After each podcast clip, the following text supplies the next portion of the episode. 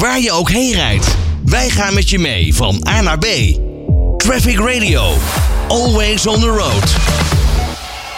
Ja, ongeveer anderhalf maand geleden stapte Dick Benschop op als CEO van Schiphol. Ruud Zondag zal zijn functie overnemen en is daarmee de nieuwe topman van Schiphol. De vraag is, wat weten we tot nu toe over hem en wat gaat er de komende jaren veranderen? Ik spreek het met, uh, bespreek het met luchtvaart- en Schiphol-verslaggever bij NH Nieuws, Doron Sayed. Uh, Doron, goedemiddag. Goedemiddag, Ron. Ja, die, die Dick Benschop, uh, dat, dat wist op een gegeven moment, die, die moest gaan vertrekken. Dat kon bijna niet anders, toch? Ja, zijn uh, positie was onhoudbaar, zoals je dat uh, vaker hoort uh, in de politiek, maar dus ook op Schiphol. hij kreeg het maar niet voor elkaar om de chaos op te lossen. En op een gegeven moment was het echt, ja, kon het gewoon niet anders dan dat hij zijn vertrek moest aankondigen. En dat, ja, dat gebeurde een paar weken geleden. Lijkt mij toch wel een uitdaging om dan zijn schoenen te gaan vullen en daar direct ook veranderingen in te creëren. Dat iedereen ziet, oké, hier hangt een ander sfeertje, frisse wind.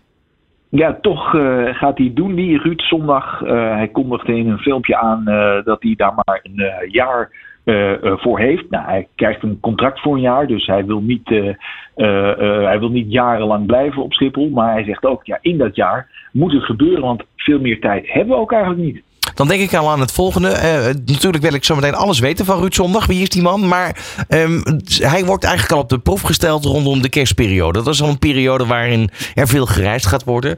Uh, dan moeten de, de rijen beduidend minder lang zijn, lijkt mij.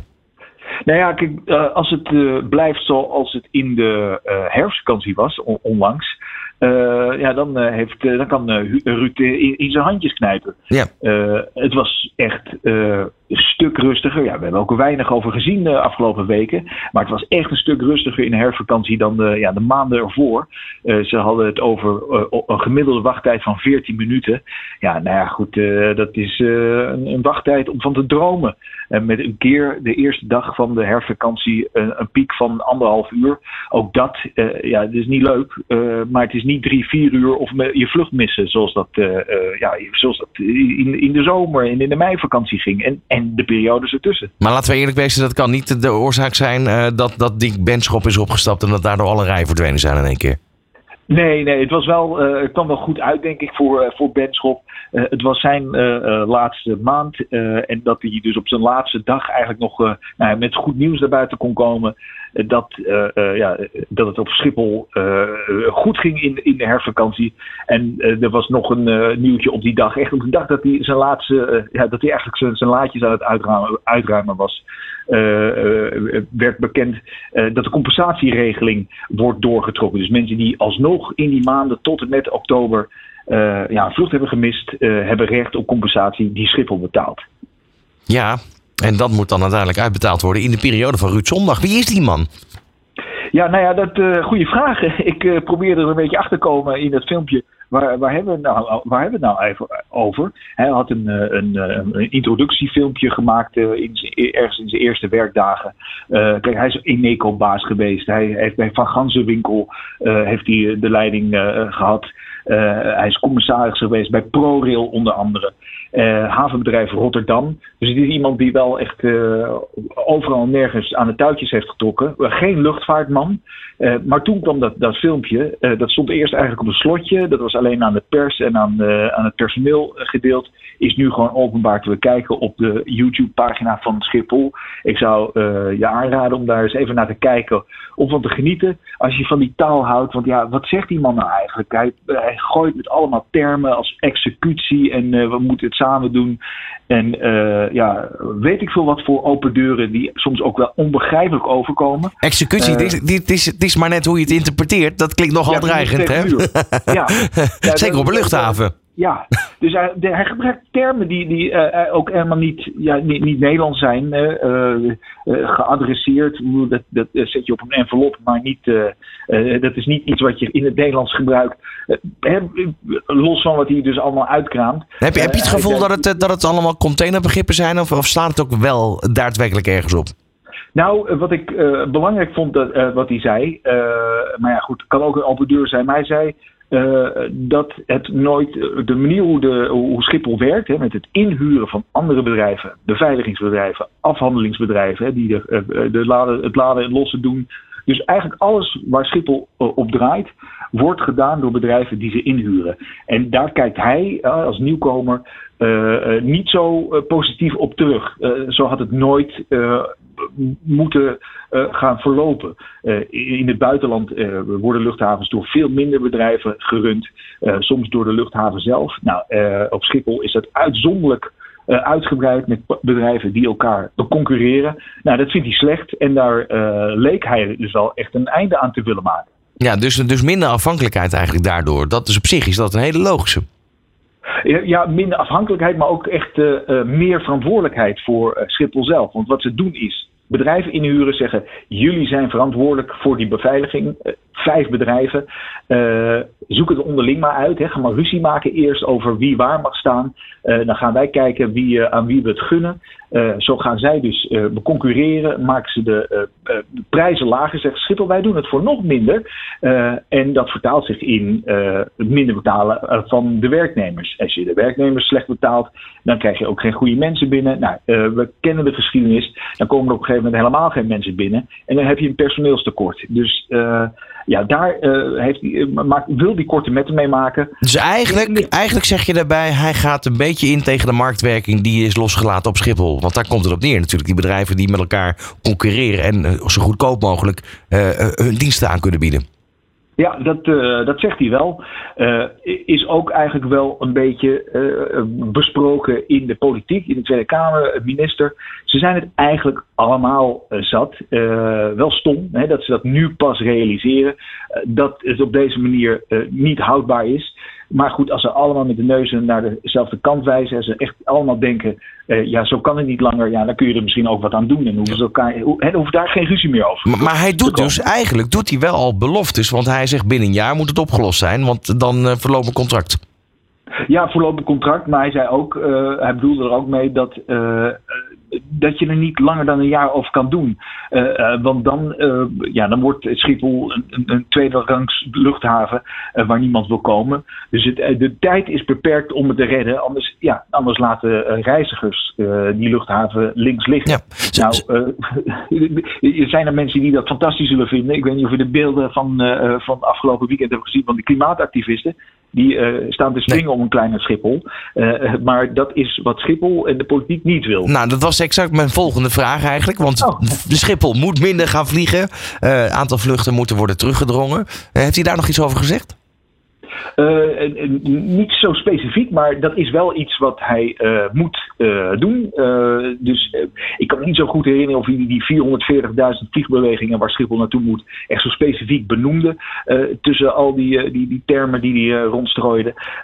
maar dat is zijn taak. Zijn taak is die chaos oplossen. Eh, een betere, werkomstand, uh, voor be, uh, ja, betere werkomstandigheden creëren. En dus uh, aan het werk gaan met die kind. Want dat is een opdracht, die komt van de politiek ook. Het is een kabinetsbesluit. en daar moet hij mee aan de slag. Dus, ja, en en, en wat denk je van vriendjes worden toch met de trots van Nederland van wel leer, zou je kunnen zeggen, KLM? Uh, ja, daar, daar, zou die, daar moet hij zeker een, een goede relatie uh, mee hebben en houden en, en opbouwen. Uh, want het is een belangrijkste klant. ja, dat, dat wordt nog wat. want KLM is hartstikke boos. Niet zozeer op hem, niet op, op Schiphol, maar op de minister. dat ze met dat kindbesluit komen. Want KLM zegt, ja, als je dat doet, dan draai je echt de hele, de hele Schiphol, het hele Schipholbestaan draait de nek om. Ja, Zou je in zijn schoenen willen staan, overigens? Nee, nee, ben je blazen, joh. Dat, nee, nee.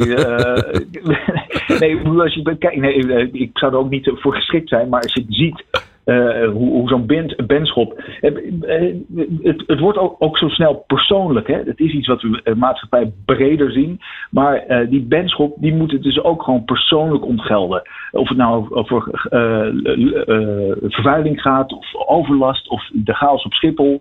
We kennen die man eigenlijk helemaal niet persoonlijk. Het, het, wordt zo persoonlijk. Het wordt zo persoonlijk. Ik weet precies wanneer hij op vakantie was. Nou, uh, precies. Nou ja, kijk, dat is, dat, is, dat vind ik dan weer iets anders. Je kunt echt wel zeggen van, je kunt daar kritiek op hebben van, hè, waar was je nou?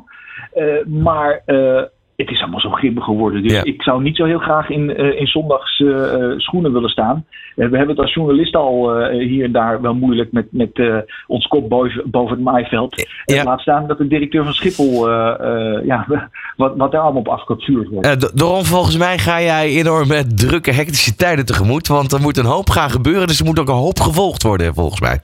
Nee, maar dat is gewoon mooi. Dat, eh, het, is, het is een bijzondere luchthaven, dus bijzonder nieuws. Er zijn bijzondere mensen die er werken en omheen wonen. Eh, dus ja, absoluut eh, worden dat drukke tijden. Maar dat, dat, is- dat is mooi van mijn vak. Ja, zeg, eens eerlijk, ben jij bang voor de rol van, van Schiphol vanwege die krimp? Dat ze daadwerkelijk inderdaad Schiphol de nek omdraaien door het aantal vluchten terug te dringen? Eh, dat weet ik echt niet. Ik, eh, ik, ik, eh, ik hou het scherp in de gaten. Kijk, het kabinet zegt dat gaat nooit gebeuren. We, we, het, het, zal echt altijd wel genoeg zijn om Schiphol en nou ja, de, de, economie die daarop van afhankelijk is, draaiende te houden. En nou, KLM die zegt, ja, misschien is dat ook hun rol. dit is verschrikkelijk. dus ik weet eigenlijk op dit moment niet wie gelijk heeft. Ik denk dat het niet. Ik denk dat uh, Schiphol niet een tweederangs luchthaven wordt. Maar daar moeten ze wel wat voor doen. Dan moeten ze aan de slag met die chaos. Uh, uh, want zonder of met krimp, als je die chaos zo laat dooremmeren. En dat zal waarschijnlijk in die kerst misschien wel weer gaan pieken. dat kan niet zo langer. Dan laten mensen echt wel die, die, die luchthaven voor wat die is. Ja, en dan gaan, ze, dan gaan ze naar Frankfurt, Londen of iets anders. En Lelystad, komt dat nog ergens om de hoek kijken? Of zeg je nou, dat is helemaal een kansloze missie? Nee, ik, ik, ik vind het, uh, uh, ja, het, ik, ik, roep eigenlijk al jaren, en nu, lijkt ik wel een opa van, uh, opa zegt al jaren dat het niet gaat gebeuren, maar Lelystad gaat nooit open. Ik blijf erbij, die gaat nooit open. Dit hebben ze nu ja, op een soort, ja, op, hebben ze vooruitgeschoven, weer vooruitgeschoven, nu twee jaar, zodat ze er even niet naar hoeven te kijken. Die luchthaven gaat nooit open. Over twee jaar maken ze een, een leuke food hall of weet ik veel wat ze met dat gebouw gaan doen. Die luchtverkeersleiders die moeten ze gaan, gaan heropleiden tot verkeersleiders op Schiphol, Maastricht, een van de andere LVNL luchthavens. Maar zeker niet op Lelystad Airport. Dat moet weer het domein worden van, uh, ja, van de, de, sportvliegers en de vliegopleidingen. Dus eigenlijk zeg jij ook van, we hebben er een soort... Ja, in Spanje kan dat alleen, hè? Dit soort dingen. Daar heb je ook een vliegveld bij Madrid... waar het eigenlijk ja, nooit open geweest is, hypermodern. dat, dat gaan we dus nu in Nederland ook krijgen, zeg jij. Ik mag het hopen. Ik mag het hopen. Ik hoop van, jij, hoopt, jij hoopt van wel of van niet? Ja, nee, dat hoop ik echt. Ja. Het is een uh, sportvliegtuig, uh, vliegveld. Ik ben, ben er zelf ook hobbyist en uh, laat het zo. Er zijn te veel mensen boos over. Ja. En het is niet handig. Dus Oké. Okay. Hey Doron, dankjewel voor nu. En ja, dit wordt vervolgd. Het is interessant om te volgen. Dat is één ding wat zeker is. Ben ik het helemaal met je eens. 24 uur per dag de meest actuele verkeersinformatie. De beste car classics voor onderweg en de lekkerste is van nu. Traffic Radio.